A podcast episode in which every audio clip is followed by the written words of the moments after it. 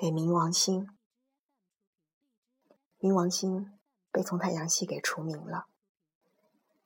在国际天文学会上，学者们对行星定义作出表决，把冥王星降级为矮行星。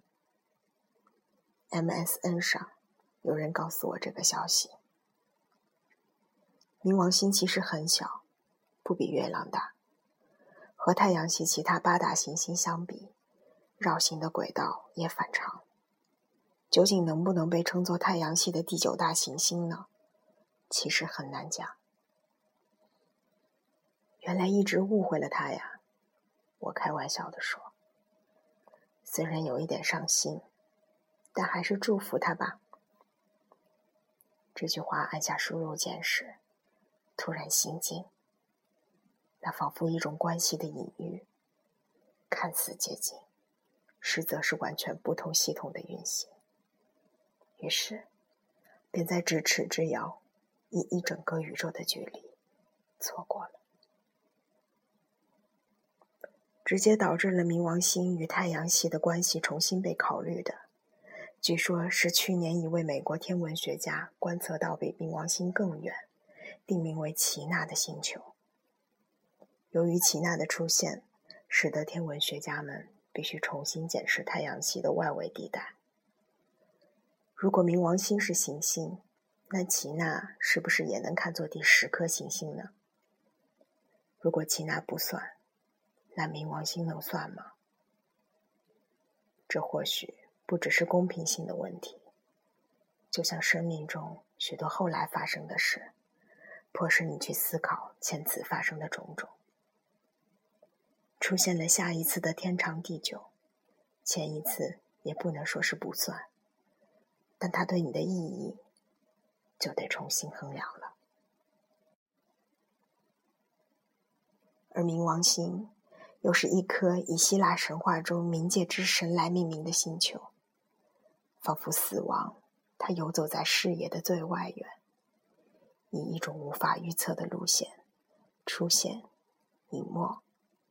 仿佛在说：“你以为死亡是人生最远的一站吗？其实，它完全是属于另一个系统的事啊。它摆脱了你为它安排的作为星系终点站的位置，移出到黑暗的宇宙深处、未知的领域。它绕着我们看不到的核心，它切割太空，以令我们惊异的角度。”它是无法被定义的，我们却受着它的牵引。死亡在幽冥中画下了一条看不见的终点线，我们不知道终点线在何方，只知道它存在。于是，便为了那存在而爱，而恨，而希望与绝望，而希望的恨着，绝望的爱着。现在，他却在作为终点线的定义之前，都要面无表情的反叛。冥王星表面的温度约是华氏负三百四十八度，绕行太阳一周要两百四十八年，体积不比月亮大，成分不明，可能是由岩石与涌动的冰所构成，表面的暗影或许是射线。也或许是实体，在那天文望远镜只能模糊捕捉的不可测的世界，你甚至不知道，你看到的是光，或是物质。寒冷、遥远、神秘而游移，这些出于人类的揣测与描述的语言，对一颗星球而言太过唐突。怎样的温度是寒冷？西伯利亚的冬天，还是百分之三十由冰块构成的星球表面。盛夏的正午，在人群中突然袭来的一阵孤立感，还是没有光的宇宙里坚硬的存在。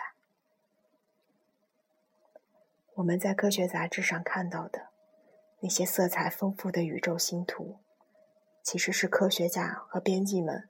为了让读者明了而上的色，有位撰写科普文章的作者这样提示过我：在外太空远离了人类感官经验的世界里，那些计算时探测出来的质量、能量，难道就一定是光吗？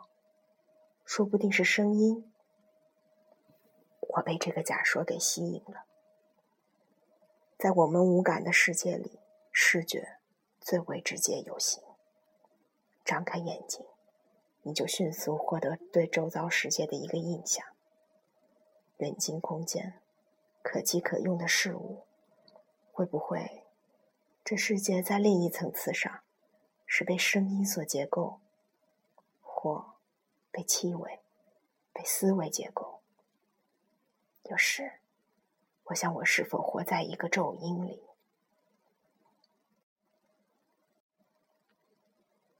冥王星。也象征潜意识，即将潜意识化为实体的力量。我好奇，那是什么样的力量？我好奇于一切的转化，我好奇于从意识底层翻搅上来的冲力。我好奇于核裂变，从核心的地方开始瓦解，刹那涌出危险丰沛的能量。彻底的蜕变是一种焦土政策。死亡与新生互相咬住了对方，天地皆由愤怒而慈悲。毁灭与变化发生在每一天。没有空气作为介质传递声音，每一个信息都是在全然的无声中完成了新生、爆炸、扩散到死亡的过程。有时坐在咖啡店里和朋友聊着天。或是谈着工作，毫无预兆的，忽然就意识自己正在跨越着一道关口，内在看不见的地方。你突然摸着了一直以来挡着的无形的墙，感觉自己正在打开它。这寂静的过程，微细且无言。坐在我面前笑着的说话的人们，看不见。或许他们也是这样，在我看不见的宇宙里飞行。都是的。最后一次见到你的路口，我现在才明白，那原来是一条河，或是一道地层下陷。从那里开始，时间有了不同的转速，我们再也不站在同一个地面了。从轨道最靠近交错的那一点，一处朝向全然不同的宇宙，逐步扩张的距离，我曾经以为会是荒凉的，而今竟令我心安。所谓错过，并不是什么如果那时再努力一点，或要是做了另一个决定就好的事，从来都不是。那是两个星系，不同的轨道与规则。在那个路口，冥王从断裂的地面升起，翻转意识与无意识。有什么被吸入黑暗，打开了另一个空间？一种分裂启动了，在最阴暗核心的内里，有什么微小的事物突然崩开了？忽然。世界变得好安静，所有冲动的念头凝止，收束在一道光里，一道吸收了过去与未来的光，凝缩了一切，尚未放散以前，就停在那里。